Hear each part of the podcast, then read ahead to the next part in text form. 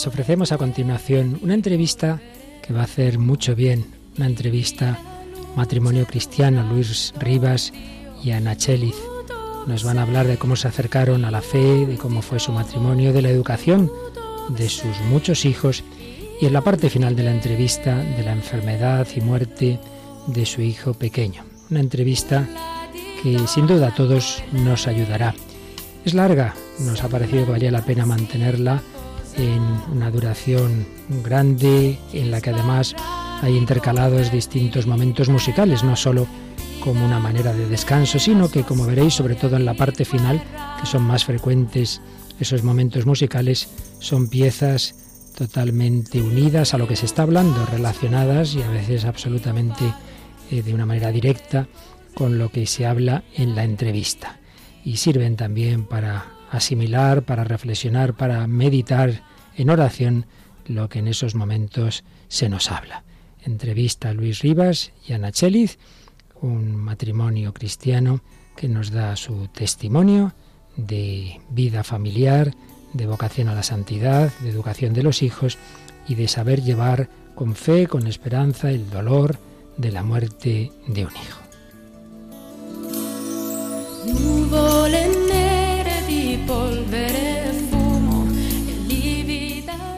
Un cordial saludo, queridos amigos de Radio María.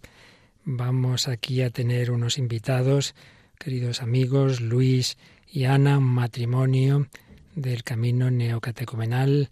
Un cordial saludo, Luis, Ana, muchas gracias. Hola, muy buenas. Gracias por venir aquí a Radio María, donde hace años participabais en el programa La Buena Noticia. Sí. Y seguís un poco trayendo a los equipos, ¿verdad?, del camino que, que comentan las lecturas. Sí pero hoy os toca en plan testimonial. Luis y Ana, ya veréis, queridos amigos, muchos motivos para que nos cuenten, pero simplemente el ser un matrimonio católico con ¿cuántos hijos? Hemos tenido once. Once eh, hijos. Tres eh, no nacieron y, eh, y Miguel que murió el año pasado. Bueno, pues once contando los del cielo y los de la tierra. Solo por eso ya buenos motivos para que nos contéis muchas cosas. Pero antes de llegar a esa a la familia, antes de llegar a los hijos, contarnos un poquito de vuestra trayectoria vital, personal respecto de la fe. No siempre habréis conocido el amor de Dios. ¿Quién empieza? Empiezo yo. bueno, pues eh, yo nací en, Marruecos, en Tetuán. Eh, me vine a estudiar a, Madrid con 17 años Estudié en el ICAI, a los dos años dejé la carrera. Eh, luego mm, empecé la carrera de ingeniero industrial, la dejé también y entré en una crisis muy seria existencial. Eh, para mí no tenía sentido hacer absolutamente nada. Yo recuerdo una escena en, en unas vacaciones ahí en Tetuán, mi madre sentada a los pies de mi cama, yo tumbado, y mi madre me, me decía, Luis, haz algo. Y ella le decía, ¿para qué? Y me decía mi madre, dice, estudia. ¿Para qué? Y me, decía, pues para sacarte una carrera. ¿Para qué? Para trabajar. ¿Para qué? Hmm. Para casarte. ¿Para qué? Para traer hijos. Digo, no, gracias. Hmm. No, gracias. Y mi madre no tenía respuesta a este ¿para qué? Y así viví pues tres o cuatro años, pues dedicado a, entrar en un cine a las 10 de la mañana, a salir a la hora de comer, volver a entrar en otro cine por la tarde hasta las 10 de la noche para no pensar, mm. no pensar nada. Estando así en esa situación, con, con, muchos pecados, se murió la mujer de un amigo de, de la familia, era militar, y le dejó con cinco hijos pequeños. Recuerdo que íbamos en el taxi al Hospital Francisco Franco, pues porque había muerto allí la mujer, y, eh, para, darle el pésame y, íbamos ensayando, mi hermano y yo, íbamos ensayando fórmulas de pésame, a ver qué le decimos, a ver qué le decimos a este hombre. A mí la muerte siempre me impresiona muchísimo, muchísimo. Y llegué allí y me lo encontré riéndose y para mí fue un choque, un choque existencial fortísimo, porque yo sentí por dentro, este tiene algo que yo no tengo. Entonces eh, asistimos allí a una misa muy extraña. Luego yo, como no hacía absolutamente nada, me le ayudaba con los críos, le llevaban los críos al colegio, se los, se los traía, eh, pues le bañaba a los críos también por la noche. Y un día en su casa, este buen hombre eh, me puso en su despacho una silla enfrente a él y me dijo, Luis, ta, ta, ta, ta, ta, ta, y me dijo todos mis pecados, hmm. uno detrás de otro. Y yo le dije, sí, tienes razón, pero no puedo salir de ahí. Yo no puedo salir de ahí. Y entonces no me dio ningún, ningún discurso moral, ni nada por el estilo. Cogió la escritura, cogió la anunciación y me la leyó cambiando el nombre de María por el de Luis. Y yo sentí en ese momento que Jesucristo estaba vivo y que, y que me hablaba, que me estaba hablando. Eso fue eh, una revolución para mí, o sea, fue un cambio, un cambio de, de, la forma de estar en el mundo, un cambio total, total, ¿no? Eh, luego me llevó, me llevó a una comunidad en la parroquia de, de Argüelles, entré en esa comunidad sin haber recibido catequesis. Yo siempre digo que, que soy de los pocos que han entrado en el camino sin recibir catequesis iniciales. Hmm. Eh, y, según mi mujer dice, ya se te nota, ya se te nota. y a raíz de ahí, pues ya fue todo, todo un, proceso seguido. O entrar en la iniciación cristiana, y un, proceso seguido. Era, eh, era, la misma comunidad de Ana, pues eh, después de mucho tiempo nos nombraron catequistas a los dos, cada uno por nuestra parte.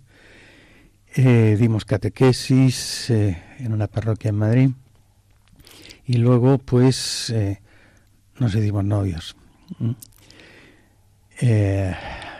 Luego para mí el, leer los carteles de las parroquias que decía que el matrimonio cristiano, que no sé qué, que no sé cuánto, y yo decía, yo eso no, yo eso no lo tengo, yo eso no lo tengo, ¿no? Entonces, pues eh, incluso se, eh, se me ocurrió la idea de, bueno, pues ¿por qué no nos casamos por lo civil y tiramos para adelante, ¿no? Eh, recuerdo que no se me ocurrió una vez que ir al obispado a preguntar qué había que hacer para, seré tonto, a, a preguntar qué es lo que había que hacer para casarse por lo civil. ¿eh? en un mostrador inmensamente largo, nada más que había un cura detrás de la, del mostrador. Le pregunté la cosa y me miró así con cara extraña por encima de sus gafas. Siguió con su trabajo y no me contestó absolutamente nada. No, me dijo nada. No me extraña. la pregunta era bastante, bastante peculiar, Luis. Sí, y eh, pues luego um, no te respondió nada y tú ya decidiste que no, que eso de lo civil no iba a ser el camino. Que no, que no tenía la suficiente información como para hacerlo. pues si te parece, antes de seguir, vamos a ver, Ana estaba en esa comunidad, os conocisteis entonces en esa estaba comunidad. antes que él, dos años Estabas antes. Pues entonces ahora, antes de, ya dar el paso al matrimonio, cuéntanos tu proceso, tú por qué llegaste a una comunidad. Yo vengo de una vida mucho más fácil que la de Luis. No vengo de una experiencia de sufrimiento tan grande y mm, yo nací en una familia acomodada, con dos hijas, nada más, mi hermana y yo. Mis padres se querían muchísimo y no he vivido grandes problemas. Estudié las escolapias de allí del barrio de Argüelles y de la parroquia de los Sagrados Corazones mandaron un, cura pues a dar como una especie de charlas. No recuerdo si eran marianas o qué eran, unas charlas. Y este cura se quedó con las dos o tres que más le pareció que destacábamos así en hablar y cosas de esas. Y entonces nos invitó a unas catequesis de adultos para afrontar luego el golpe de la entrada a la universidad. Y yo fui. No me enteré absolutamente de nada, porque además en mi casa había que estar a las 10 en punto. Y estas cosas del camino acaban tarde. Entonces nunca escuché una catequesis entera eh, no me enteró, no me enteré, eh, creo que tampoco me ayudó, pero a mí había algo que me llamaba la atención en la persona de Kiko y de Carmen. Porque las dieron ellos las. Sí, sí, nosotros somos de la primerísima hora. Entonces para mí era subyugante la personalidad de estos, de mm, estos dos personajes. Kiko era un Che Guevara diferente, con unos rizos, un chambergo eh, siempre el mismo, una bufanda que le caía hasta los pies de lana gorda, como muy hippie, pero con mucha personalidad. Carmen era también tenía un sello muy, muy suyo. A mí estas dos personas me llamaban la atención, entonces seguí yendo, entré en el camino y conmigo el Señor lo que ha hecho ha sido muy poquito a poquito, con mucha paciencia, porque sabía que yo soy muy débil y durante muchos años mm, a mí me enganchó definitivamente con un lazo humano totalmente y es que camino a la convivencia de final de catequesis no había nadie que tocara la guitarra, entonces preguntaron, ¿hay alguien? Y yo me sabía dos acordes, yo también fui un poco imprudente y dije, pues yo. Y desde entonces se me colgó una guitarra y esto me ha ayudado mucho con lazos humanos, porque muchas veces yo decía, lo dejaría, pero entonces ¿quién toca la guitarra? Y empecé a ir y tengo como pautas en mi vida donde Dios ha ido apareciendo poco a poco, poco a poco, poco a poco. Algunas muy importantes donde fueron gracias tumbativas, podríamos decir, hasta llegar a este momento. En la más fuerte yo tengo una enfermedad que desconocía eh, de los ojos, congénita, eh, hereditaria y pues me enteré después de tener el cuarto hijo. O sea, el Señor ya te digo que ha tenido mucha paciencia conmigo. Empecé a notar cosas mm, pues que tenía menos campo de visión de lo normal. De hecho, pisaba a los bebés. O sea, yo me di cuenta porque pisaba a los bebés. Y un día le dije a Luis, ¿y tú por qué no pisas a los bebés? Y dice, lo raro eres tú que los pisas. Y a raíz de eso, pues fuimos y de ahí salió una enfermedad, ya te digo, es una retinopatía pigmentaria congénita que no tiene arreglo ninguno. O sea, no tiene ni medicación, ni operación, ni nada. Hay que esperar. Pero aquel buen hombre me dijo que un embarazo más y yo me quedaría ciega inmediatamente. A mí me cogió un miedo un pánico solamente explicable desde el demonio, una acción del demonio, eh, de forma que estuvimos tres años mm, cerrados absolutamente a la vida. O sea, yo me negué a que mi marido se acercara más de un metro, porque mi experiencia es que si se acercaba más cerca de un metro me quedaba embarazada. Entonces, pues le hice pasar un infierno a él también. Fueron tres años de dura experiencia de matrimonio donde yo no lo conté a nadie, ni a mi familia, ni a mi comunidad, ni a nadie. Tenía tal pavor, me acuerdo que ponía cuatro vasitos de, coca, de colacao y eh, lo mío es muy curioso porque son lagunitas del campo de visión. Ahora ya se me han unido y ya es una gran laguna, ¿no? Pero entonces de repente no veía un vaso. Bueno, pues eso era suficiente para que yo me pasara toda la mañana llorando porque no iba a conocer a mis hijos, porque me iba a quedar ciega, porque ta, ta, ta. Y por medio de mis catequistas, Kiko Argüello y Carmen Hernández, pues un día nos mm, invitaron en obediencia a seguir la voz del Señor, que me invitaba a abrirme de nuevo a la vida, a confiar en el Señor, a poner mi vida en sus manos. Con más miedo que Carracuca obedecimos ese mismo momento. Y pues mi experiencia fue lo que os digo, tumbativa. O sea, yo me levanté por la mañana sin miedo, eh, contentísima, habían desaparecido los pánicos, ya no veía dos vasos y no me pasaba nada. Inmediatamente me quedé embarazada y lo recibí con una alegría enorme. Eh, ha sido el embarazo, todos han sido alegres, ¿eh? pero este ya era la, la caña. Y cuando llevaba siete meses de embarazo, me puse de parto y el niño estaba muerto dentro de mí desde hacía un mes. Y entonces, cuando yo lo parí, escuché a la matrona que dijo, Dios mío, y yo dije, ¿qué pasa? Pues que está descompuesto, estaba en estado ya de descomposición. Y se fueron todos a enterrarle, y no sé cómo, pero yo me quedé sola en la habitación.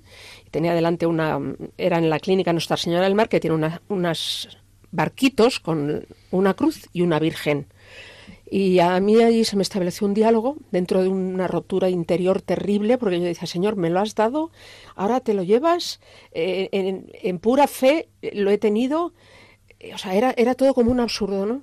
Y en ese momento pues yo sentí muy allá adentro que me dijeron, soy el Señor de la vida y la muerte. Y esto lo debes de aprender en tu vida.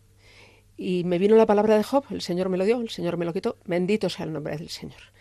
Entonces cuando Luis volvió del entierro yo era otra persona, ya estaba con el dolor normal, pero me había encontrado con el Señor y eso vence a todo. Y así ha sido mi historia, pocos a pocos, pero pocos sustanciosos. una historia en la que unos años antes de lo que nos acabas de contar había aparecido Luis en esa comunidad. ¿Cómo fue el, el poneros de novios, Luis? Ni nos lo creemos nosotros. Os quedáis ahí dudando a ver. A ver, es que Luis era rarito. Yo muy raro, muy raro, muy raro. O sea, sigue siéndolo, pero entonces era más raro. Entonces, muy raro. yo nunca, nunca era de los chicos que yo ponía en la lista de las fiestas. O sea, yo ponía en un lado los chicos, en otro las chicas y en medio Luis Rivas que nos amenizaba las fiestas porque era muy divertido. Cuando empecé a notar que me estaba enamorando de él, ni yo quería. Yo decía, no, no, que Luis es muy raro, porque él siempre presumía de que jamás se casaría, que jamás se ligaría a una mujer. Pues de toda esta experiencia extraña que había vivido, era difícil, y además su mismo físico era difícil porque iba pues poco aseado, poco limpio, tenía pinta un poco de vagabundete. Entonces, ¿cómo empezamos? Pues no lo sé. Yo decía que no te puedes enamorar de Luis, que no puedes, pero pues aquello era imparable. Aquello era imparable. Sí. Caminos del Señor. Bueno, Luis, entonces nos ibas a decir antes que ya llegaron los segundos escrutinios, ¿no? Sí, en los segundos escrutinios, pues eh, eh, nos ayudaron.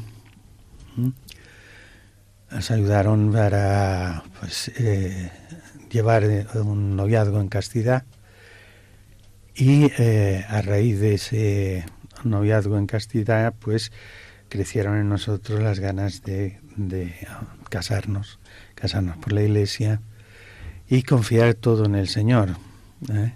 Recuerdo que en la boda el, cura que nos casó, que ahora, es el responsable de, del camino en toda Colombia, que es de nuestra comunidad, pues eh, nos, nos dijo que eh, en la fórmula de ¿eh? conservando determinadas cosas, pero que le hiciésemos espontáneamente la fórmula de...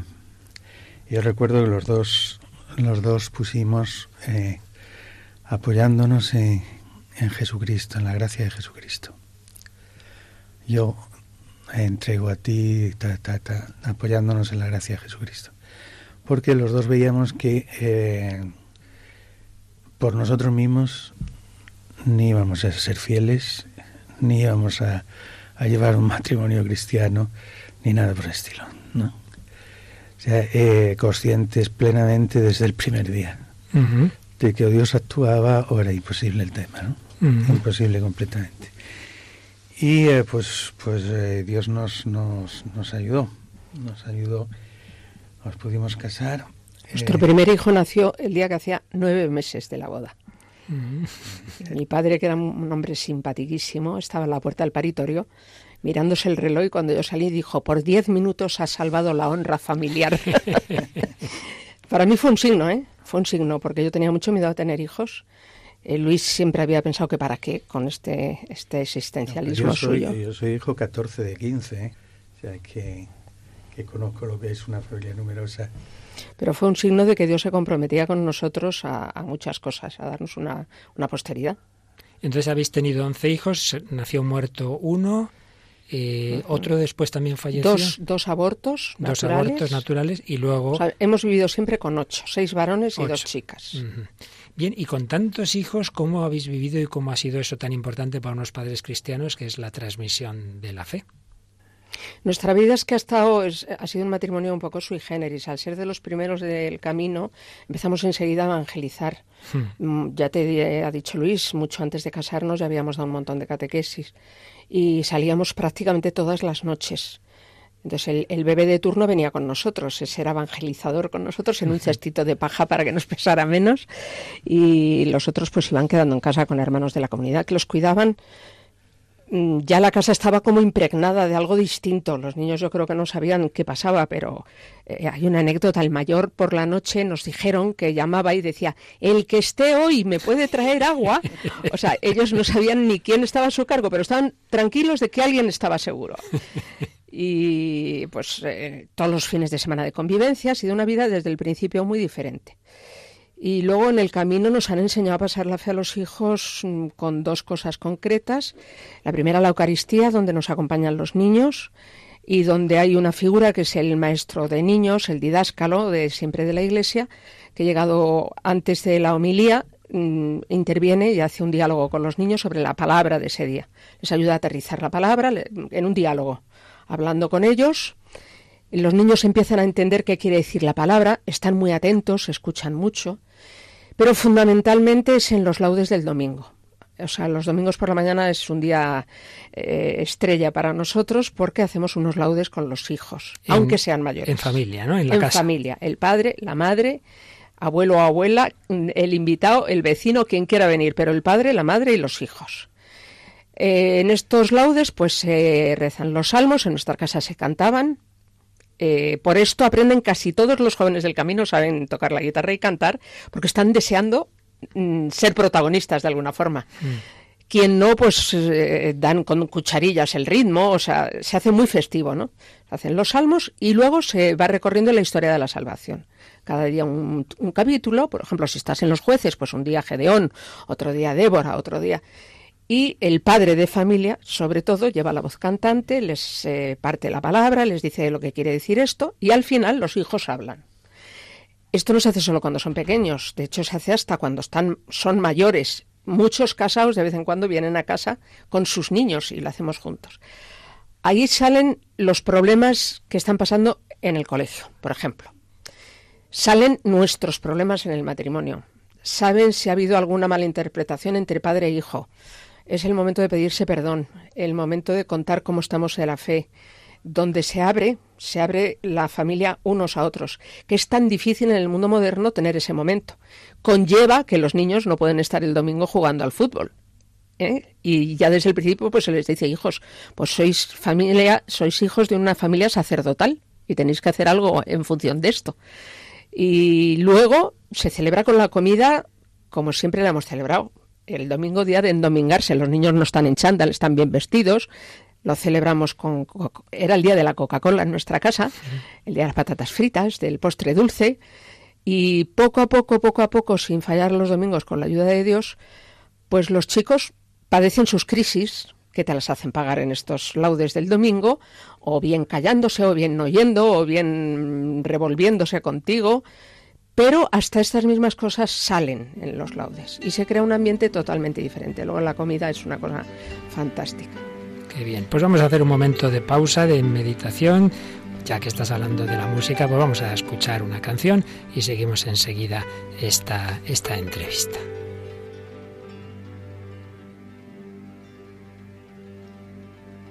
María,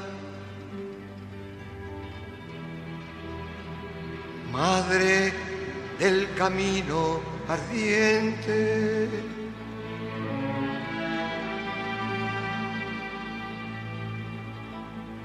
Tú nos libras del fuego de las pasiones con el rocío de tu intercesión.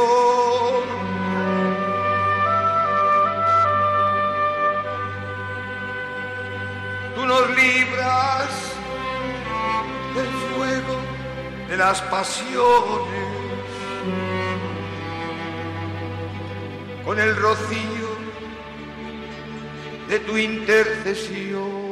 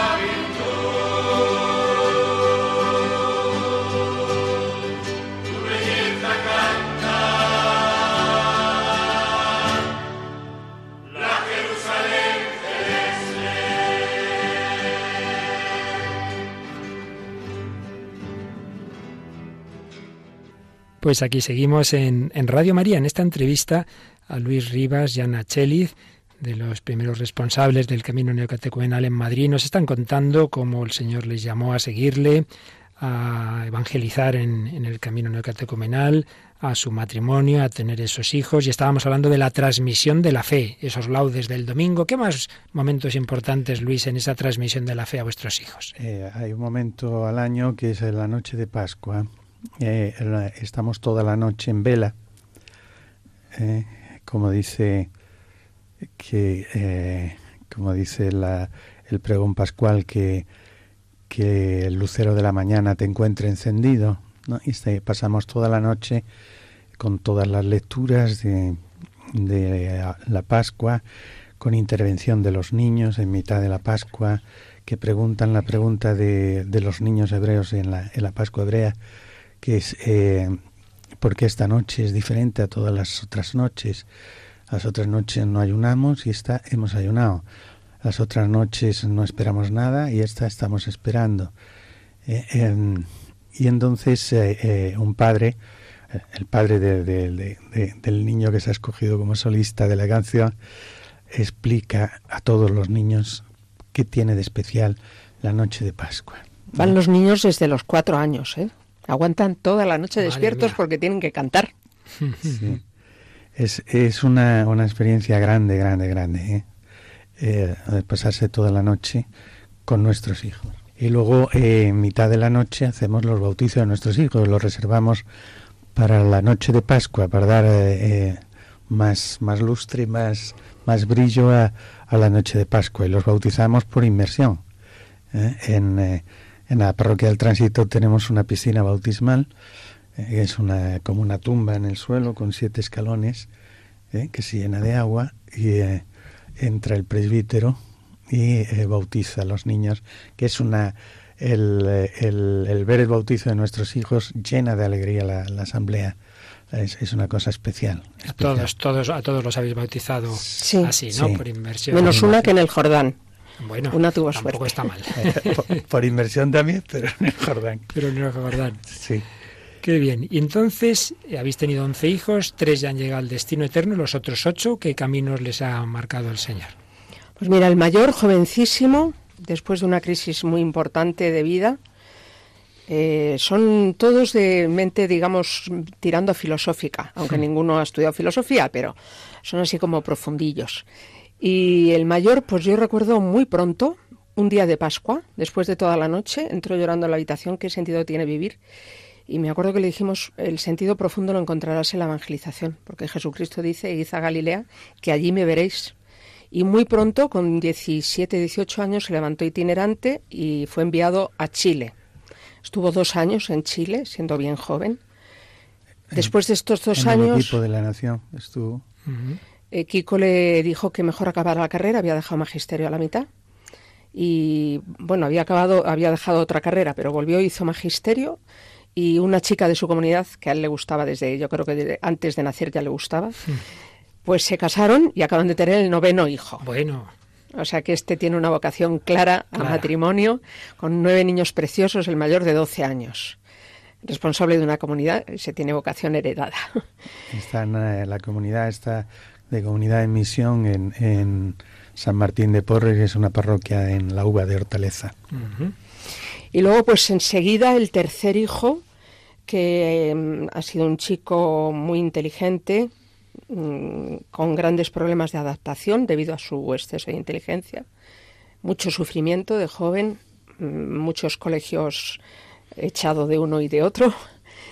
Eh, bueno, eh, ¿para qué os voy a contar? Lo sabéis la mitad de los padres cuando tenéis un hijo excesivamente eh, dotado este chico que nos había hecho sufrir mucho y nosotros a él, porque a todos los hermanos eh, se imbuía en la casa un sistema muy, muy tenso, pues por una serie de circunstancias mm, Kiko Argüello nos echó una mano y le mandó a hacer una experiencia en lo que hoy es la Domus Galilee, que entonces era un terreno, le mandó a picar piedra. Que está ahí junto al lago de Galilea, sí, ¿verdad? Juntito al lago de Galilea pero no estaba ni la casa hecha, le mandó a picar piedra.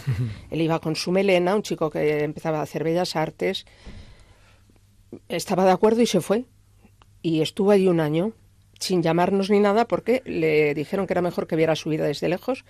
Y después de eso partió, se levantó voluntario para irse a un seminario y le mandaron al seminario de Goma. Digo goma con G, no con R. Porque cuando nos dijo, me voy a Goma, yo dije, uy, qué cerquita. Y dice, no, mamá, es con G, que es en África. Entonces fue a Goma, donde ha estado 12 años o 13, no recuerdo ahora mismo, en el seminario, ha hecho toda la formación. Allí Luego la han mandado a Roma a estudiar. Allí se ha empezado a curar de todas sus rebeldías, de todas sus cosas. Ha tenido experiencias preciosas. Le cogió la erupción del volcán famosa. Sí, ha tenido de todo, malarias, eh, volcanes, hambre, felicidad, de todo. Y luego le mandaron a Roma a estudiar para licenciarse, hacer la licencia. En Roma ha estado cuatro años, le ordenó el cardenal Balini diácono en San Juan de Letrán pero para, siempre para la diócesis de Goma. Nuestros chavales, donde se ordenan, se encardinan. ¿Qué país es Goma? Congo. Congo. De Congo. Congo. República, Democrática, Sí. Y allí se, o sea, él sería mm, un presbítero de la diócesis de Goma. Ha estudiado un Redentorismater, pero no somos los kikos, que dice la gente. Él es un mm, presbítero en obediencia al, al obispo. ¿Qué ha pasado? Pues que, como luego contaremos, nuestro hijo pequeño enfermó de una enfermedad muy grave y llegado a un punto eh, le pedimos ayuda porque no podíamos, literalmente, no podíamos manejarnos Luis y yo con, este problema del chaval. Y Jacobo se vino a España a ayudarnos unos mesecitos.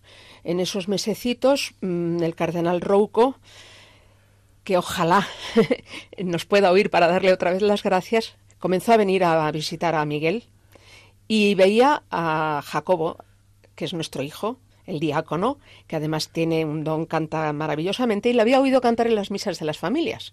Siempre preguntaba, ¿y este diácono de dónde es? Pues padre, es del Congo. Ah, pero es que tú le conoces. Y a mí me da una vergüenza, porque eh, soy como la madre de la pantoja. Y acaba diciendo, pues es que es mi hijo y tal. Entonces preguntaba, ¿y por qué no te han ordenado? Bueno, después de una serie de, de carambolas de estas del Señor, le han ordenado en julio del año pasado para la diócesis de Madrid. Entonces está trabajando en San Martín de Porres. Y luego el séptimo hijo está en el seminario de Trieste, está al norte de Italia, ya pegadito a Eslovenia y Croacia. Lleva cinco años, le han vestido ahora de negro, ya va de presbítero vestido y esperando hacer la itinerancia, ya acabó los estudios, un chaval jovencito, está muy contento. Y los demás, pues casados y empezando a, llenarnos de nietos. En cualquier día de estos van a hacer el 17. A una de ellas la conozco porque hizo periodismo en la universidad que yo era capellán. Ya va por la segunda, recién casada, muy jovencita, ¿verdad? Sí, sí, sí, sí. Qué bien. Pues enseguida seguimos con el itinerario de lo que nos están relatando Luisiana, pero vamos a hacer otro momentito, otra breve pausa musical. Tú eres la brisa suave de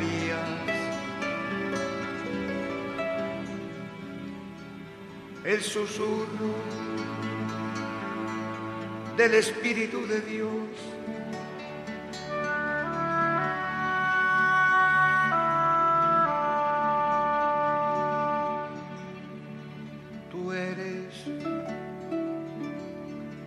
Zarza ardiente de Moisés.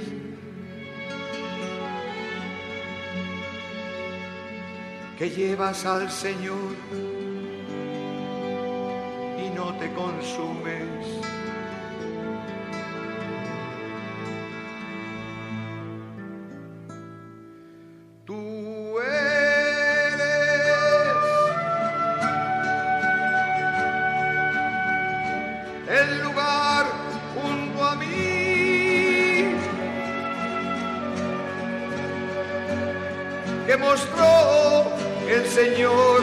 A Moisés.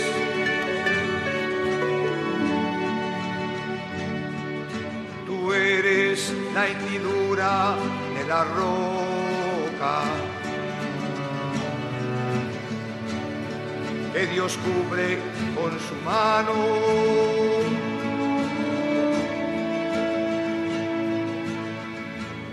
Mientras que pasa su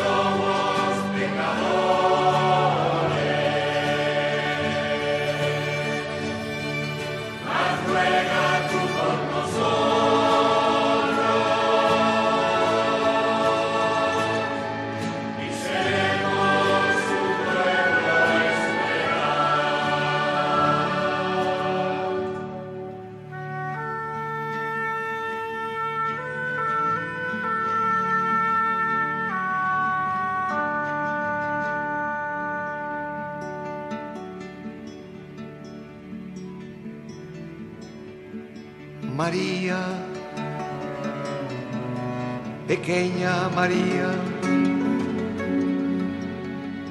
hija de Jerusalén.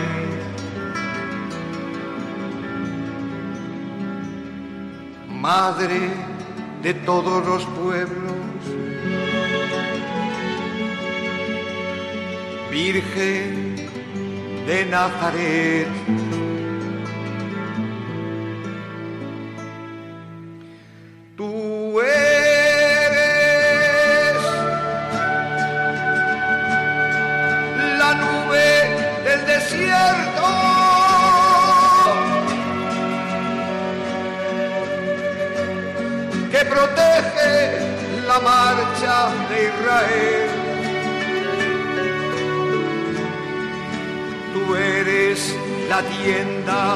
La reunión.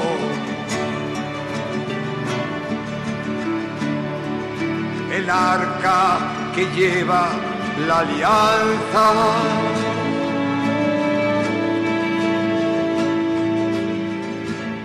El santuario de la gloria del Señor.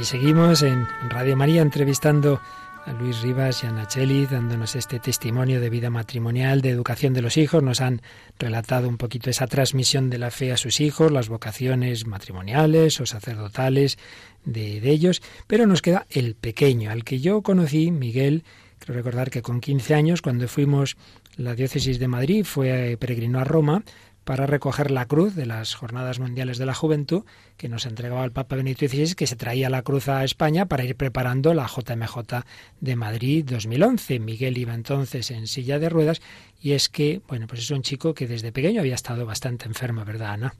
Sí, pero no tenía nada que ver con el cáncer. Ha sido un chico asmático, pero tenemos cuatro asmáticos, o sea que eso no nos pillaba de sorpresa. Uh -huh. También le operaron, le quitaron medio estómago con tres añitos. O sea, ha sido un, un ratoncillo de, de, hospital. Le llamaban el cascabel de la planta porque siempre, siempre reía cuando era pequeñito.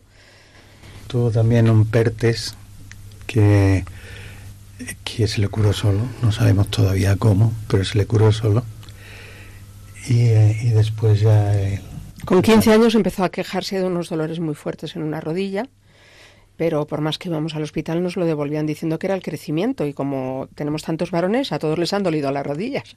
Entonces no nos parecía extraño, pero nada, insistiendo, insistiendo, porque luego iban subiendo los síntomas, o sea, luego ya no podía dormir del dolor, luego ya no podía volver del colegio en metro del dolor, iba subiendo, subiendo, y ya un día nos plantamos ahí en el hospital y dijimos, no nos vamos si no le hacen un TAC. O sea, porque esto no puede ser. Y al día siguiente nos llamaron que fuéramos inmediatamente al Ramón y Cajal, sin el niño, solamente nosotros, y que nos darían un diagnóstico que nos esperaba el jefe de servicio. Pues nada, ya, yo ya lloré previamente porque ya te imaginas, ¿no? Me acuerdo que tenemos un buenísimo amigo médico, un cardiólogo muy importante, que me dijo, tú, con que no sea un osteosarcoma, lo demás agradecelo. Y llegamos y lo primero que nos dijeron, osteosarcoma, mm. que es mortal, y desde el primer día nos dijeron que era mortal.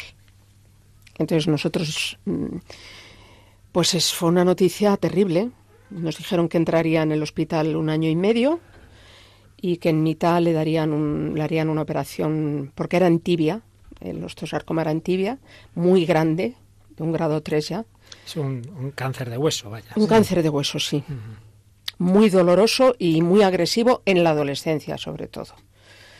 Entonces, primero le dieron quimio, luego lo operaron, le quitaron 17 centímetros de la tibia y le pusieron una prótesis.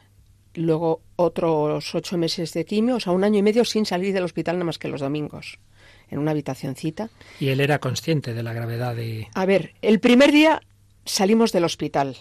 Ya te digo que nuestro hijo era ratón de hospital, entonces era imposible engañarle. Hmm. Aparte que tenía una sensibilidad especial. Yo creo que Dios lo escogió por eso. Tenía una sensibilidad, nos decía precisamente este cardiólogo, tenía una sensibilidad angélica. Y es que es verdad. Eh, él entró, nosotros llamamos a nuestro párroco, siempre lo hemos vivido todo lo más cerca que hemos podido de la iglesia. Y cuando él volvió del colegio a las 5 de la tarde, abrió la puerta y dijo: "Mm, Papá y mamá no están durmiendo, está el párroco, ¿qué pasa? Tenéis el resultado. Y yo soy hija de Aragonés y ejerzo. Y entonces le dije: Pues hijo, sí, lo tuyo es un cáncer muy malo. Entonces ingresamos pasado mañana. Y lo primero que dijo, ¿y qué hay que hacer?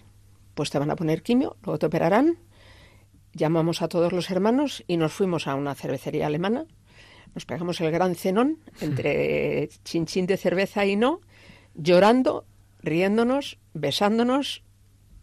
Pues no sabíamos qué más se podía hacer en una noche así. O sea, no es fácil explicarlo, pero ya en ese momento el Señor estaba allí, En medio, porque él también lloraba y también reía, ¿eh? Con una gran esperanza. Ya le dijimos que era mortal desde el primer día, cosa que algunos médicos no han estado de acuerdo en nuestra forma de afrontarlo, pero nosotros pensamos que la muerte es una- algo natural y además es nuestro lo único que tenemos seguro. Y bueno, pues nada, in- inmediatamente ingresamos, la quimioterapia fue muy agresiva, yo conté, eh, yo estudié matemáticas, entonces todo lo tabulo, ¿no? Yo creo que eran una media de 30 vómitos diarios, o sea, era espantoso, estaba todo el día vomitando, todo el día, todo el día. Claro, se quedó sin pelo, delgadísimo, a la vez hinchado porque le daban mucha cortisona. Fue un año y medio muy duro, muy duro, muy duro. Pero quitando la primera noche que recuerdo que me quedé yo y él me dijo, mamá, ¿por qué a mí si soy un niño y no he pecado? Eso fue la primera noche. Entonces yo le dije, empezamos mal. O sea, como empecemos por este derrotero, esto va muy mal. ¿Por qué es no hay? Bueno, le contesté como pude. Hace seis años le contesté como pude, pero siempre con la verdad por delante. Hijo, es que esto es así y te espera el cielo. Bueno, pues fue un año y medio precioso, de muchísimo sufrimiento, donde conocimos a muchas familias de niños con cáncer, pues estábamos en infantil. Eh, muchos se han separado, otros han continuado, era un- una vivencia de, de 24 horas sobre 24. Nuestros hijos no nos dejaban hacer las noches, se turnaban ellos, que estaban todos estudiando. ¿Y cómo entreteníamos a Miguel? Pues cantándole. En casa todos cantan muy bien. Entonces el, el libro nuestro, el directorio este de canto se llama Resucitó, pues teníamos el Resucitó en la mesilla y cantábamos salmos. Eh, él nos decía por señas cuál quería que cantáramos. Entonces, por ejemplo, cuando le ardía mucho el estómago porque iba a vomitar, pues me, se- me señalaba el estómago y yo cantaba uno que se llama María, Madre del Camino Ardiente. Y entonces él lloraba, le caían lágrimas de emoción de oír que era la, la Madre del Camino Ardiente. Así fue el primer año y medio. Ha sido un tiempo de, de engordar toda la familia porque celebrábamos todo. Celebrábamos, eh, salía de, del tratamiento, pues nos íbamos a, a un restaurante a comer y a celebrarlo. Eh, entraba en un nuevo tratamiento la noche anterior y íbamos a un restaurante a celebrarlo. Eh, o sea, ha sido todo de lleno de celebraciones todo, todo el tiempo de, del hospital. Él no quería nada más que la familia, la familia. De hecho, hay una asociación que se llama Mi Pequeño Deseo que les ofrecen lo que más quieran ellos, se lo regalan. Eh, y, y nuestro hijo no le pudieron regalar nada, porque solo quería estar con mis papás y mis hermanos. y entonces, pues allí lo dejaron parado, ¿no? Aunque tuvo ese momento que yo recordaba antes, cuando le conocí, que sí que fue a Roma, Sí, sí. y pudo saludar al Papa Benedicto XVI, Sí, sí, ¿verdad? sí. Y allí le hicimos la primera unción en Roma, Ajá. porque lo operaban al día siguiente, de, o sea, le ingresaban al día siguiente de volver. Entonces él ya sabía que era un osteosarcoma, ya sabíamos que era el final, esa unción con una serenidad él, que es que parecía increíble que con 15 años, Fuimos en silla de para ruedas, una expedición de jóvenes del tránsito, eh, iban más de 200 jóvenes, y allí después de recoger la cruz el domingo, después de recoger, de, fue el domingo de Ramos, ¿no? Eh, si no recuerdo mal. Sí, sí. Eh, después de recoger la cruz, pues nos fuimos al, al centro no catecumenal que está al lado justo de la Plaza San Pedro y allí, eh, con los 200 jóvenes que llevábamos, pues le, le, hicimos la, la, unción, le dimos la unción, que fue un, un, un, espectáculo para todos los jóvenes el verlo y el, el sentir que, que, uno, como ellos, eh, eh, pues recibía la unción porque porque estaba cerca el, la muerte, ¿no? Y volvisteis y celebrasteis la Pascua. Sí, sí. sí, No ha faltado ninguna Pascua. Y ha cantado en todas, además. Y precisamente unos días después yo que entonces era voluntario de Radio María, le entrevisté, le hice una entrevista en Radio María que podemos recuperar. Ahora vamos a escuchar un momento la voz de Miguel por teléfono después de aquella experiencia de recoger la cruz eh, en Roma.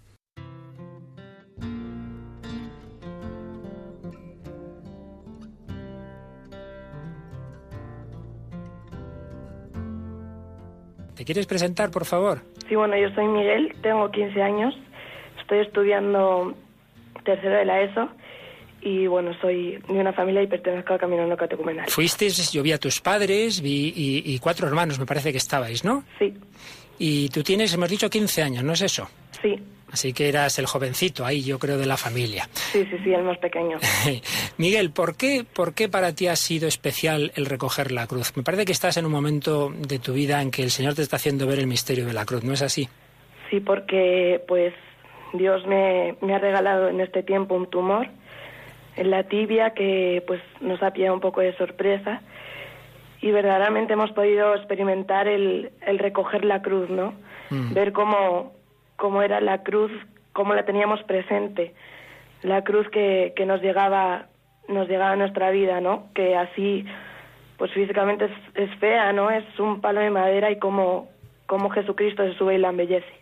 Miguel, ¿cómo estáis viviendo estos, estas semanas desde que te han comunicado ese tumor? Pues tú, tus padres, eh, te, ¿estás notando la, la, fuerza del Señor para coger esa cruz? Pues sí, la verdad es que está haciendo un, tiempo duro, pero, pero Dios nos lo, nos lo ha dado en esta, en esta Semana Santa para demostrarnos su fuerza, ¿no? Para, para glorificarse en este, en este tiempo duro y pues así de vez en cuando me dan bajones de cinco segundos. Claro, normal. pero pero veo como, como Dios es fuerte, ¿no? Que pues gracias gracias a Dios en la penitencial que tuvimos en la en la Basílica de la Santa Cruce. Sí. Pues me, me fui a confesar y justo me tocó con un con un sacerdote que le habían hecho una biopsia la semana anterior. Caramba. Y me pues me estuvo comentando y me dijo que que Dios se quería glorificar en esto, ¿no? Que, que por algo Dios me lo da a mí y en estos tiempos. Entonces, pues también me ha ayudado a, a tener fuerzas, ¿no? Y también tuve suerte en lo del Papa, que como iba en silla de ruedas me pusieron en, en la primera fila y el cardenal me dio una palabra que me decía que la, palabra, la fuerza del Espíritu con mi fuerza podía hacer milagros, ¿no? Entonces estoy yo muy sostenido por la, la fuerza del Espíritu Santo. Qué bien. Y supongo que el, celebrar esta Pascua de Resurrección para ti estará siendo también muy especial, ¿no? Esa fuerza de Cristo resucitado que es más, más fuerte que, el dolor, ¿verdad? Pues sí, la verdad es que sí, porque pues, no iba a poder ir a la Pascua porque pues estaba en, en reposo y pues por una serie de circunstancias conseguimos un sillón para poder aguantar la Pascua y ha sido un regalazo de Dios estoy como viviendo un, viaje de novios, le digo yo, ¿no? que, que Dios no para de demostrarme su amor.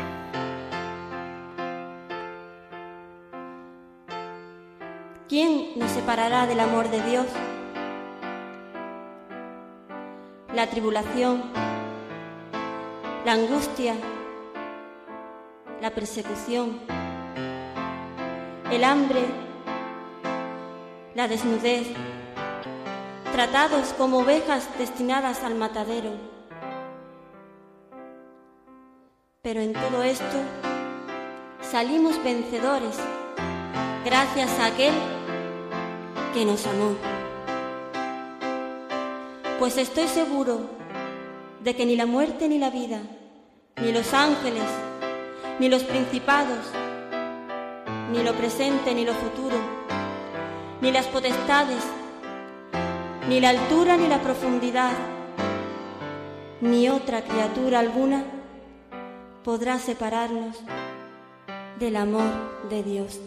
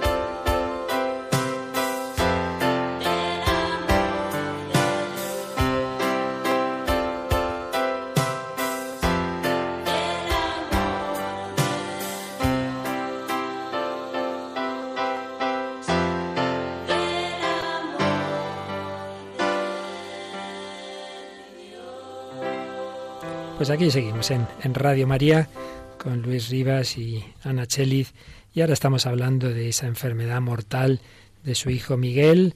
Acabamos de escuchar su voz cuando le entrevistábamos aquí en Radio María, cuando venía de Roma.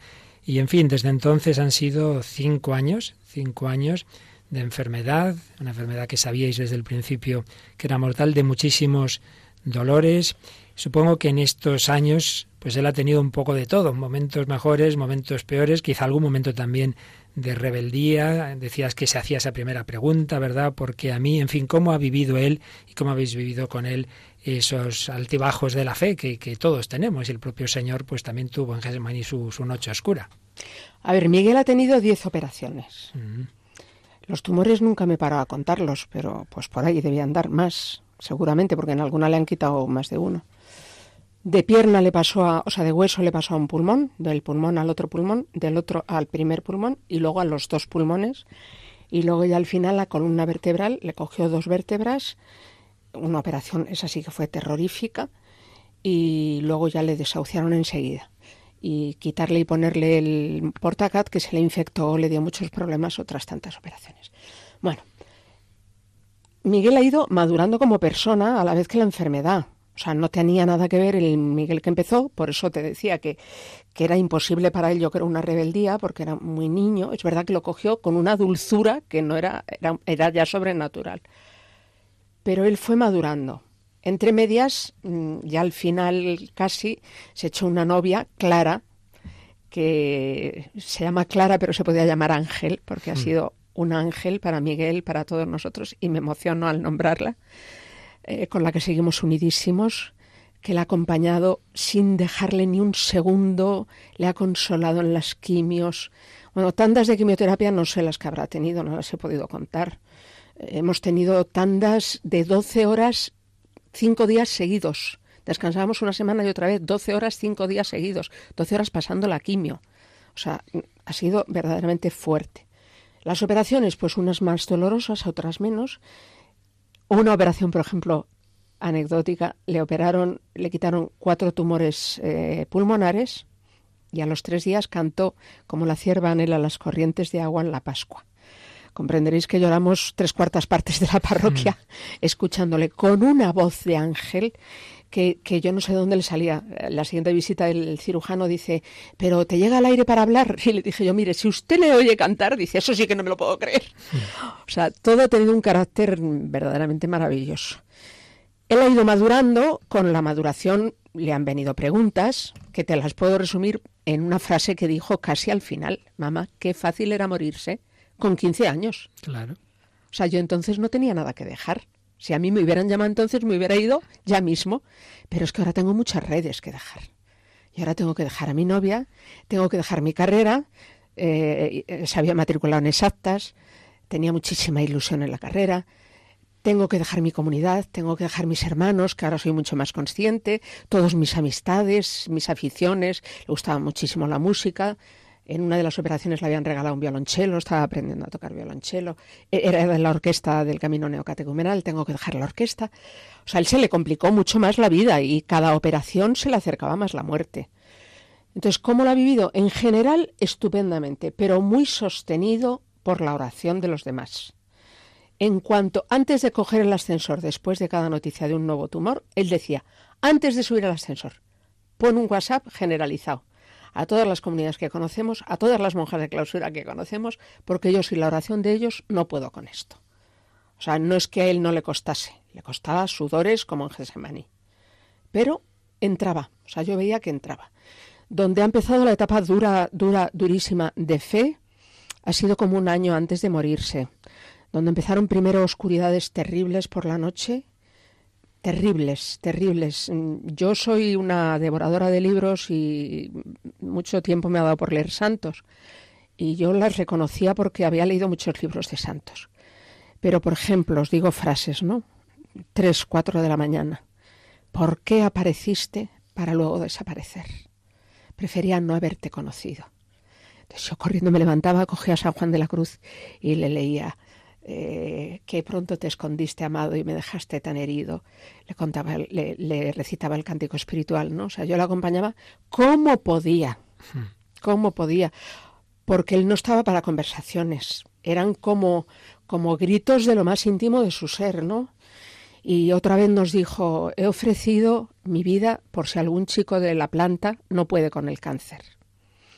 En un descansito entre tumor y tumor, y yo, que como veréis soy muy cristiana, le dije, eso lo prohíbe la Biblia. Eso no lo vuelvas a decir porque lo prohíbe la Biblia. Mm. Y me fui a la habitación y en la habitación lloraba y digo, seré cutre y seré cicatera con el Señor. Y volví y le dije, es mentira, Miguel, no lo prohíbe. lo puedes hacer, soy yo la que no quiero que te mueras. Mm. O sea, él tenía momentos de, de entrega total, momentos ya de mucha oscuridad y me decía, dilo antes de empezar la palabra, mamá, dilo que rece todo el mundo por mí, que me ayuden por las noches, esto es insoportable. Él eh, prácticamente no dormía por las noches, se ha, pasado sin dormir meses. Eh, una de las medicinas que había que ponerle era precisamente una inducción al sueño, pero que no le hacía mucho efecto, la verdad. Eh, y em, pues todas las noches eran de, darle vueltas al tema y de y, de expresar esos sentimientos que tenía dentro. ¿no? Y el momento grandísimo de duda de fe, más que de duda, esto era más bien como oscuridad, pero el momento de rebeldía tremendo fue después de la operación de columna vertebral, tuvo una parálisis intestinal producida por el exceso de morfina. Porque todo esto comprenderéis que llevaba toneladas de morfina para poder aguantar tanto tumor, ¿no? Y se le paralizó el intestino, le tuvieron que entubar nasalmente hasta el intestino y eliminaba las heces por el tubo. Bueno, eso, eso ha sido lo más duro físicamente que él ha vivido, porque para él era terrible. Le negaron la comunión en el hospital porque dijeron que no podía ser, que la iba a eliminar por ahí. El que comulgaba diario desde la enfermedad se encontró como muy desasistido. Ah, fue un momento muy duro y una mañana pues entramos en la habitación y no era nuestro hijo, tenía otra cara, le había cambiado. Tenía una cara verdaderamente dura, osca, una mirada agresiva, una cosa terrible. Empezamos a hablar, iros, que me quiero quedar solo, que me quiero quedar solo. Pero ¿cómo, nos vamos a ir, Miguel? ¿Cómo te vamos a dejar solo? Ah, sí, ¿eh? O sea, que tenéis dudas de que si os vais, me arranco los tubos y, y entonces mm, luego Dios no será tan bueno. O sea, si Él me va a dejar libertad para arrancarme los tubos e incluso suicidarme, no os atrevéis. Luego dudáis del poder de Dios. O sea, nos empezó a tender trampas que aquello era mm, durísimo, durísimo. Nosotros decíamos, ¿y ahora por qué? Era un momento, yo creo que el culmen del dolor, porque a él se le había caído una vértebra, la primera sobre la tercera, la segunda se la comió el cáncer y le había pillado todos los nervios de los brazos. Entonces los dolores eran insoportables y le habían reconstruido toda la columna vertebral con clavos y, y con unas, unas barras de hierro que cuando decía me duelen los clavos, yo pensaba, hijo mío, ya eres igual que el Señor, hasta los clavos te duelen. Y yo no sé si es que ese día ya no podía más, pero tiró la toalla y empezó a decir barbaridades. Los ojos se le transformaron, nos miraba con una cara terrible, los ojos vidriosos, el que era, ya te digo, angelical. Era la hora del poder de las tinieblas. Exacto, exacto. Entonces me acuerdo que Luis mmm, le dijo, mira, mmm, te está sugiriendo el demonio todas estas cosas. La única forma de que salga de ti es que beses la cruz. Le entregamos la cruz de oro porque uno de nuestros episodios que no hemos comentado es que nos levantamos para las naciones y el Papa Juan Pablo II nos envió a Japón, a Tagamatsu, como familia en misión. Luego Kiko no nos dejó porque nos quería en Madrid, pero sí que teníamos la cruz que nos entregó el Papa. Uh -huh. Entonces se le acercó Luis y le dijo, besa la cruz, hijo, y el demonio huirá. Bésala tú, si es que tienes tanta fe. Yo no quiero ni verla, guárdatela. Entonces Luis comenzó a llorar. Marcos, el que es ahora seminarista en Trieste, intentó, era seminarista ya, intentó ayudarle como pudo, le contestaba barbaridades, estábamos solos los tres, prohibimos, prohibimos las visitas. Verdaderamente fue un estar en una habitación encerrados con el demonio, ¿eh? o sea, uh -huh. una cosa así. Fue bestial. Y luego yo fui la última, no sé cómo me vino a la cabeza la secuencia de Pentecostés y empecé de memoria lo que me venía a la cabeza. Eh, lava lo que está sucio, riega lo que está árido, reconstruye lo que está estropeado, ven padre de los pobres, consolador buenísimo. Y él empezó a callarse, a apaciguarse. Ya por lo menos no, no nos insultaba, empezó a escuchar, a escuchar, a escuchar. Y yo también soy de la orquesta. Eh, Kiko Argüello ha compuesto una sinfonía, digamos, al sufrimiento de los inocentes en honor a la Virgen María, mm. sufriendo debajo de la cruz de su hijo. Y yo me he sentido lejísimos, pero he entendido tanto el papel de la Virgen, ¿no? Y en ese momento me vino a la cabeza. Porque hay un momento que se llama, un, una, un movimiento se llama Getsemaní, y en este movimiento, en el, en el, momento de más angustia, donde está toda la orquesta en un lamento, está Getsemaní y el lamento. En este momento Kiko ha metido una, una música suave, como alegre, donde se ponen en pie físicamente los primeros violines y tocan una música maravillosa como queriendo mmm, plasmar que un ángel bajó del cielo y consoló a Jesús, que los ángeles le consolaran. Entonces se ponen de pie las chicas y se lo explica así a la gente que está escuchando. Pues no sé cómo me vino a la cabeza. Entonces le dije, mira Miguel, tú en donde estás es en Getsemaní el demonio lo tienes por ahí como una serpiente rodeándote. Pero vendrá un ángel, vendrá un ángel. Y yo misma decía, ¿cómo vendrá un ángel si hemos prohibido las visitas? Y estamos en un hospital y mi hijo se está muriendo. ¿Cómo va a venir un ángel? Pero yo notaba que él ya estaba receptivo, nos escuchaba. Y le decía, vendrá un ángel, se va a poner de pie, Miguel, vamos a esperar, ten confianza, se va a abrir la puerta y va a aparecer un ángel. Y diciendo esto, se abre la puerta y aparece un presbítero itinerante con el que no tenemos apenas trato, va a entrar y le digo, no, no, no, no, no, no. Y me dice, sí, sí, sí.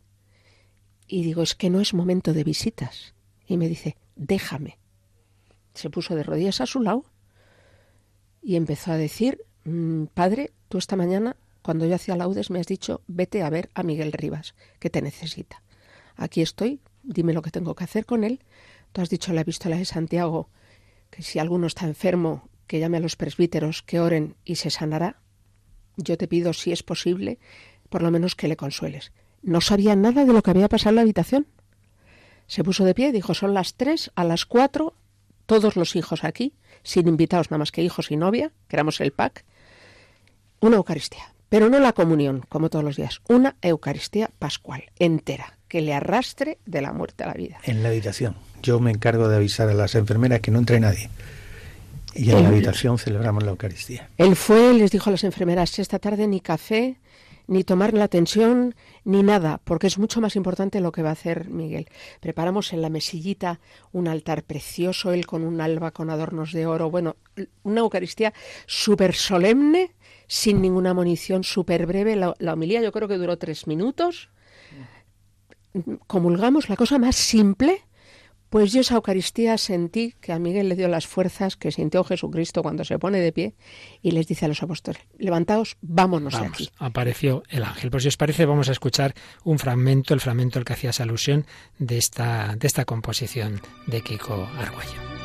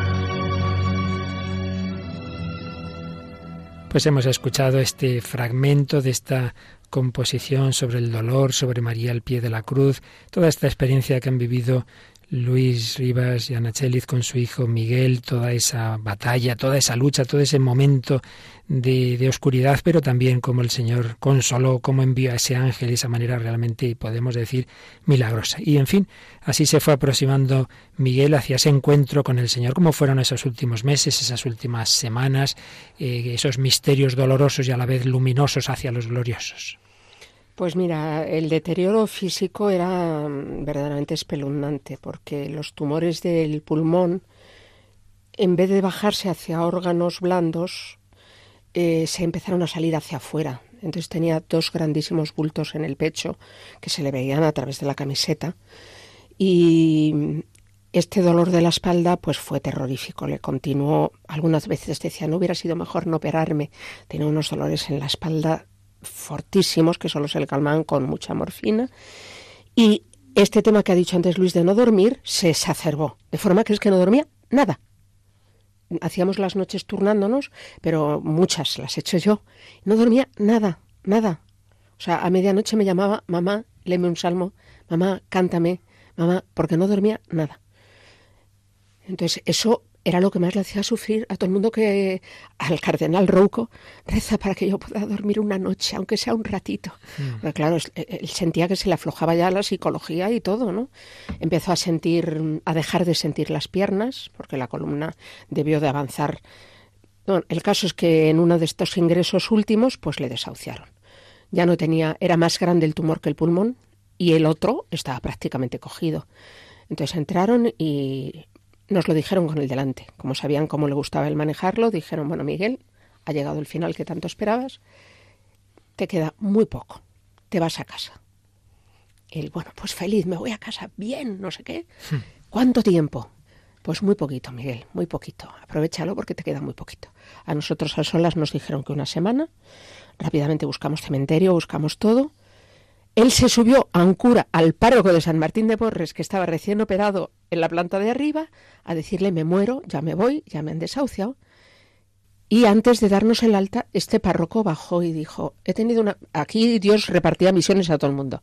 He tenido una misión de parte del Señor, de que acompaña a Miguel y a vosotros hasta la muerte. Entonces cada tarde os haré una Eucaristía en casa, que ha sido la piedra de oro filosofal. Esta semana se transformó en tres meses y medio de agonía. Él, sobre todo, lo que le alegro es que ya no iba a volver al hospital porque odiaba el hospital con todas sus fuerzas. Entonces ya le pasaron a paliativos que venían todas las mañanas, han sido unos ángeles para nosotros. Y pues cada día menos, cada día menos, ya no sentía las piernas, para ir al servicio le tenían que transportar entre tres, porque las piernas se le iban, le ataban las piernas sus hermanos con unas lanas para cargarlas, otro el peso fuerte y otro la máquina del oxígeno. Ya no podía prescindir del oxígeno ni de día ni de noche, ni para ir al baño, para nada, para nada, para nada. Pero cuando llegaba la Eucaristía revivía. Era cerraba los ojos y era una cara de estar hablando con alguien, pero digo con alguien con intención, ¿eh?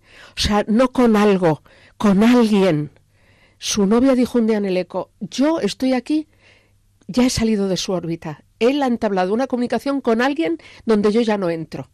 Ahora soy su compañera, pero ya no como antes, ya no soy su apoyo.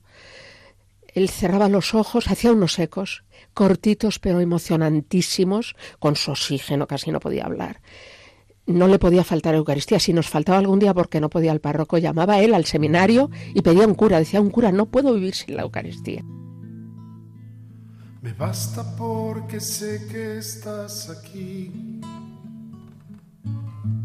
encerrado en una urna de cristal, volando a lomos de una nube gris, caminando de nuevo sobre el mar. Me basta porque sé que estás aquí, aunque tardes un poco en regresar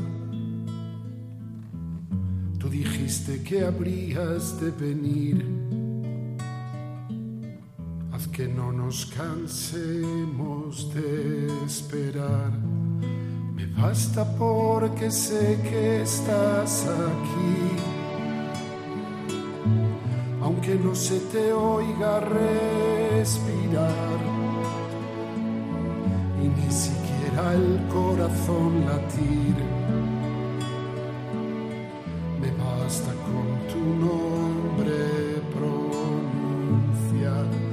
Basta porque sé que estás aquí,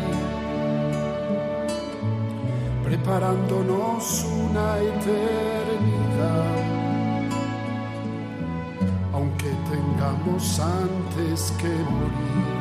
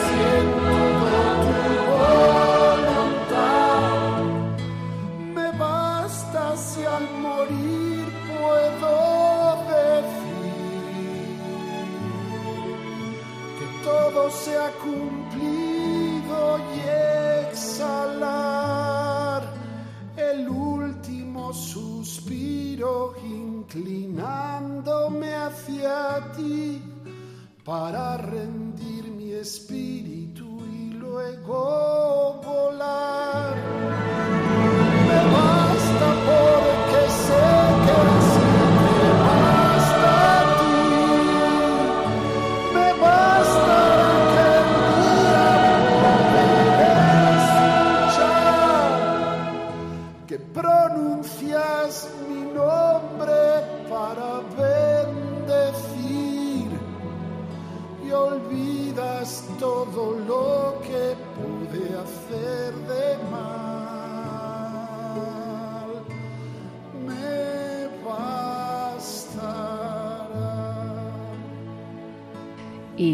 Pues iba, como dice San Pablo, según este te- esta tienda terrena iba disminuyendo, iba creciendo el terreno celeste y se le notaba. O sea, aquello era, era una expresión. Nunca más volvió a murmurar desde este día del, del ángel.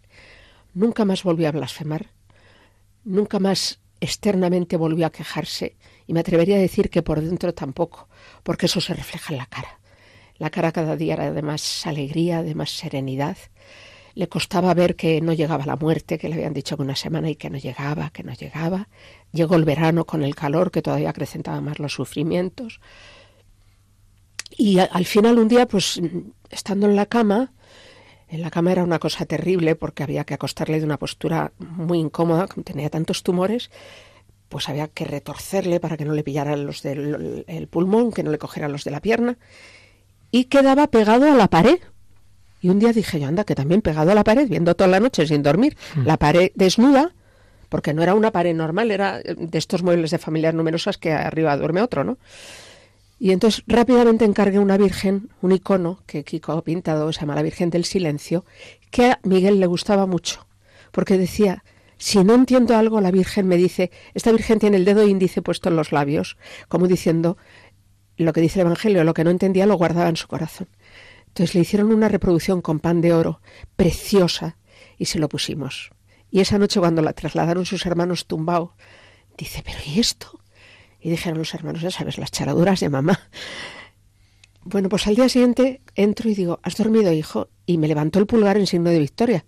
Digo, ¿qué has dormido? Y me, no, me hace no.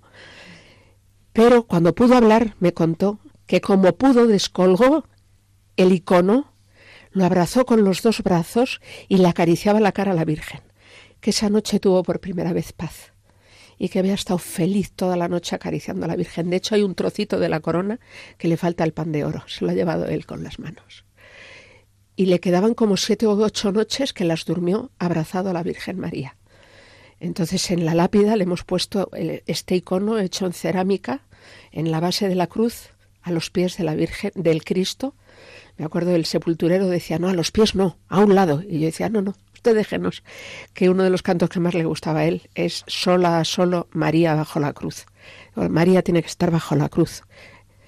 Así fueron los últimos días hasta que una mañana pues se levantó, estábamos comiendo el 15 de el 7 de junio. Perdona, Ana, pero, pero ahora sí que creo que esa lectura que Ay, la antes lectura, se me olvidaba. quedaba pendiente. En que el hospital, contaras. el día que le- nos llamó el neurólogo y nos dijo que, que, que no merecía la pena hacer nada más de operaciones ni de nada, porque se moría. Nada más entrar, vuelta otra vez. ¿Qué te ha dicho el neurólogo? Pues hijo, que te mueres. Que ya no van a hacer nada porque te mueres. Ahí sí lloró todo lo que quiso. Clara también, Luis y yo también. Ellos dos abrazados, nosotros dos abrazados. Y llegó un momento en que dijimos, Luis y yo, basta ya de llorar y de lamernos nuestras propias heridas. Vamos a ver qué quiere decirnos el Señor. Abrimos y salió el profeta Joel. Y digo, del profeta Joel. Digo, bueno, mejor leo un evangelio. Y dice, el no, mamá, no. Si Dios ha abierto el profeta Joel, lee donde has puesto el dedo. Y empieza. Alegraos, tierra, abríos cielos, porque yo mismo te recompensaré del pulgón de la langosta que te han devorado durante estos últimos años.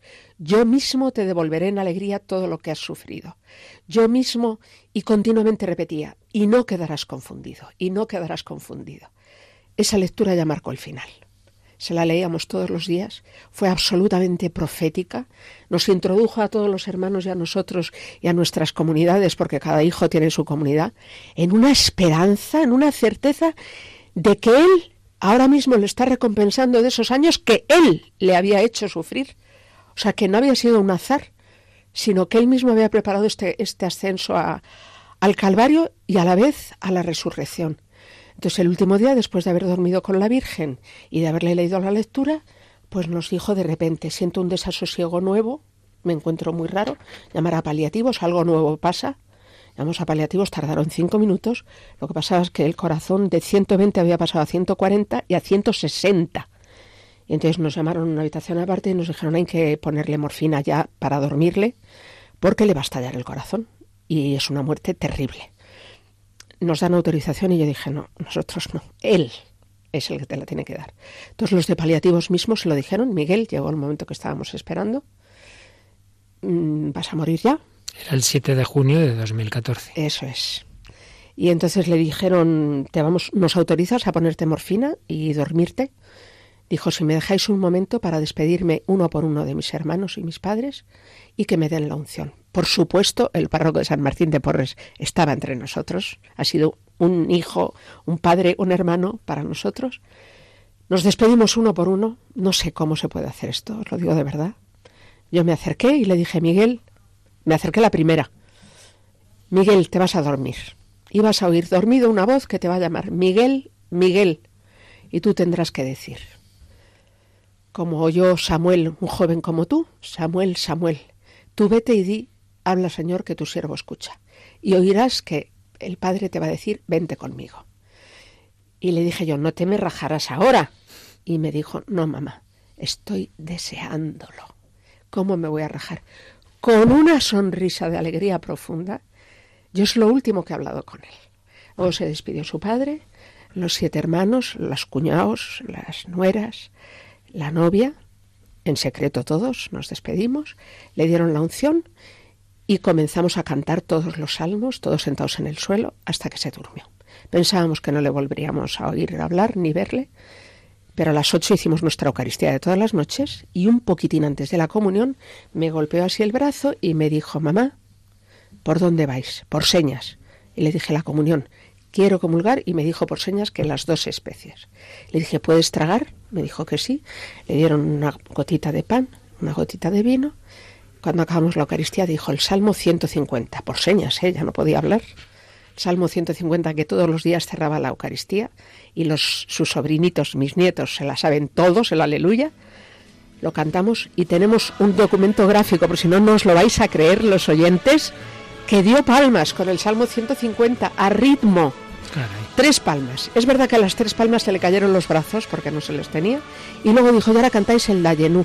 Dayenú quiere decir con esto me habría bastado, esto nos habría bastado.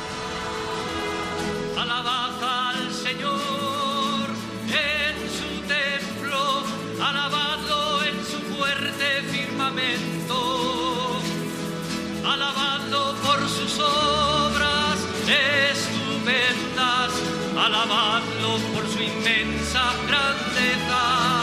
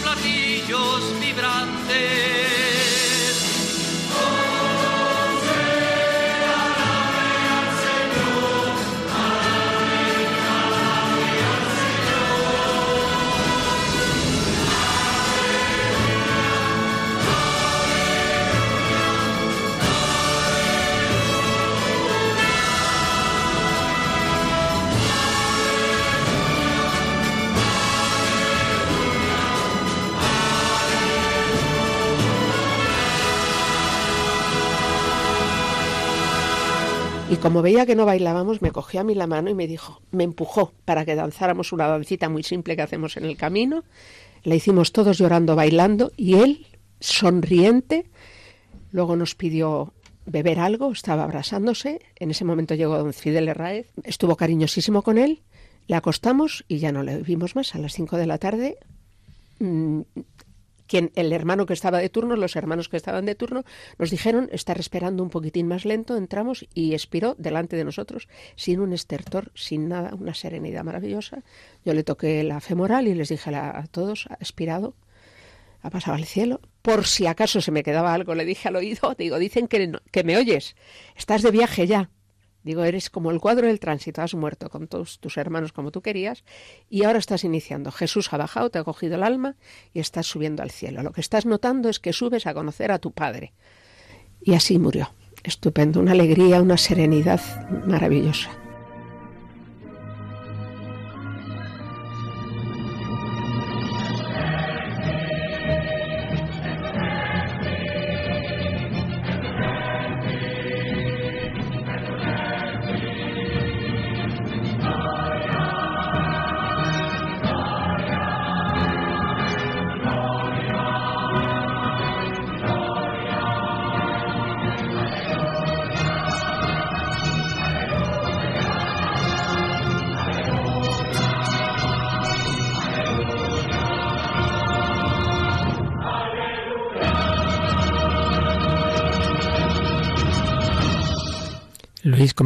¿Cómo viviste tú estos últimos momentos? el día anterior, cuando ya le habían puesto la morfina y después justo de la, de la Eucaristía, pues él mismo pidió eh, un tinto de verano. Sin alcohol. Eh, sin alcohol. Y, em, y nos hizo ponernos un vaso todos eh, por, y brindó. Brindó porque se iba el Padre, ¿no? Y luego todo ha sido un, un paso de Dios enorme, enorme. Y yo quería decir que, que alguno puede pensar que, que, que somos una familia extraordinaria, no es verdad. Somos una familia con muchos problemas, muchas dificultades, muchos pecados. Lo que sí hemos visto es el paso de Dios en, en todo este proceso. Eso sí lo hemos visto y somos testigos de ello, pero lo ha hecho en, en medio de una familia con dificultades, dificultades matrimoniales, dificultades, dificultades de los hijos. O sea que no, no somos un ente extraño. Yo al menos no me siento así, la verdad. Eh, en medio de una familia normal, o sea, con todos los problemas que puede tener una familia, hemos visto la actuación de Dios, eso sí es verdad. Pero, pero ¿cómo le diríais a alguien, pues a lo mejor, pues, o que no tenga mucha fe, o la tenga, pero que a pesar de esto y con tantísimo dolor del que nos habéis hablado, Dios es bueno y Dios nos ama. ¿Cómo, cómo podemos transmitir esta verdad? Yo pienso que el testimonio de que Dios es bueno es algo que el Espíritu te dice a tu espíritu. O sea, Luis decía que somos una familia con muchos pecados, fundamentalmente él y yo. Somos un matrimonio de alto voltaje. Yo siempre lo digo. Estamos siempre a punto de un calambre cortocircuito, un cortocircuito que, que tire por tierra. Pero no, no hemos dudado, hemos dudado, pero nunca hemos caído en este tiempo, porque el Espíritu Santo te lo certifica. Yo me encantaría que esta entrevista la oyeran sobre todo los más pobres los que estén sufriendo más, los que tengan un hijo enfermo, los que tengan su matrimonio roto, los pobres, los pobres en general, los que no tienen fuerza de voluntad. Mm, de verdad, si veis mi casa, no da envidia de decir qué, qué cosa, dos curas, no sé qué. No, no, no, no, somos sumamente normales, débiles. Yo chillo mucho, yo tengo mucha voz y chillo mucho. Luis no habla nada. Mm, somos, pues eso, muy distintos, muy difíciles. Pero para los pobres hay un camino de salvación. Y la certeza nuestra es que la muerte ha sido vencida. Que Jesucristo ha resucitado y se lleva con ellos cautivos. O sea, con él se ha subido cautivos al cielo. Miguel está en el cielo. Eso es una certeza que no es una aparición ni es un sentimiento, porque yo lloro mucho como madre. Esta misma mañana, el último día, su ausencia, ver que no está en la habitación, pero sé, como dice la oración de San Agustín, que tanto me ha ayudado en la muerte de su madre, he cambiado de sitio, he pasado al otro lado de la pared. No cambies de voz cuando me nombres, no, no dejéis de hablar de mí, tratarme como siempre he sido, porque te estoy esperando y nos vamos a encontrar.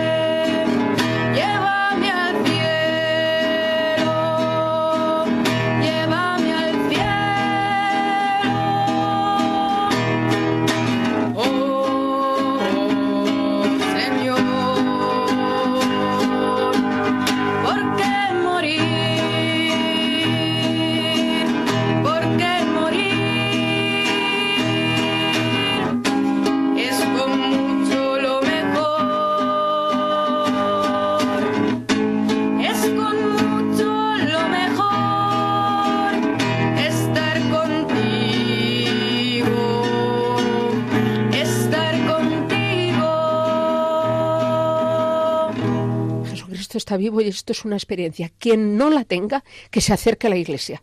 Hay tantos sitios donde Dios ayuda. Yo no voy a hacer proselitismo, pero que haga unas catequesis de iniciación cristiana. Nosotros no somos un movimiento donde se presupone la fe. Donde estamos nosotros empieza la gente más perdida con la droga, con lo que sea, y siempre se edifica la fe a aquellos que no la tienen. No desesperéis, no desesperéis y acercaros a la iglesia. El, testimonio de la, de la bondad de Dios es que se ve, se ve, o sea, por donde pasa Dios, es como dice que Jesucristo pasaba eh, haciendo el bien y nos ha hecho muchísimo bien. Como familia, muchísimo bien. La unión que tenemos ahora todos los, todos los hijos con nosotros y demás, ni la podíamos soñar, ni la podíamos soñar. O sea que eh, Dios ha hecho muchísimo bien a nuestra familia, y no solo a nuestra familia, sino a muchísima gente que ha estado cercana, a muchísima gente. El, eh, por eso, por eso yo puedo decir y testimoniar que Dios ha sido bueno en todo el proceso, en todo el proceso. Nos ha ayudado, nos ha dado palabra para, nuestro hijo en los momentos en que estaba más, más difícil eh, el tema eh, nos ha dado paciencia, paciencia en el sufrimiento, mucha, mucha paciencia. Nos ha, nos ha regalado todo, todo. O sea, por eso no, no viene de nosotros, no viene de nosotros. Ha sido la acción de Dios que en Miguel, en ese adolescente actuó, que en vosotros, que en vuestros demás hijos y que sin duda a través de, de vosotros también, en esa debilidad y en esa normalidad, como decís, Dios nos está diciendo que todos estamos llamados a ser santos y todos estamos llamados al cielo, a la vida eterna, y que la muerte es esa puerta, como decía Pablo Domínguez, ¿verdad? La puerta que se abre a, lo más bello, lo que está más allá es lo bonito. La, la puerta es fea y vosotros habéis visto esa fealdad también, pero lo importante es que nos espera más allá. Pues muchísimas gracias a Luis Rivas, a Nacheliz, este testimonio impresionante. Aquí ha estado con nosotros a los mandos de la mesa de control Paloma Niño, que también yo creo que está impresionada por, por este testimonio, ¿verdad, Paloma? Yo estoy muy impresionada, pero me llevo un buen ejemplo y muchas cosas para reflexionar también. Creo pues que va a hacer mucho bien a todos los oyentes. Vamos a reflexionarlas todos en, en, oración, con estos cánticos también, y que el Señor pues a todos nos ilumine y nos enseñe que todos estamos llamados a seguir a Jesús, camino verdad y vida. Muchísimas gracias Luis, Ana, y esta es vuestra casa donde habéis estado otras ocasiones y seguro que volvéis. A vosotros. Gracias a vosotros.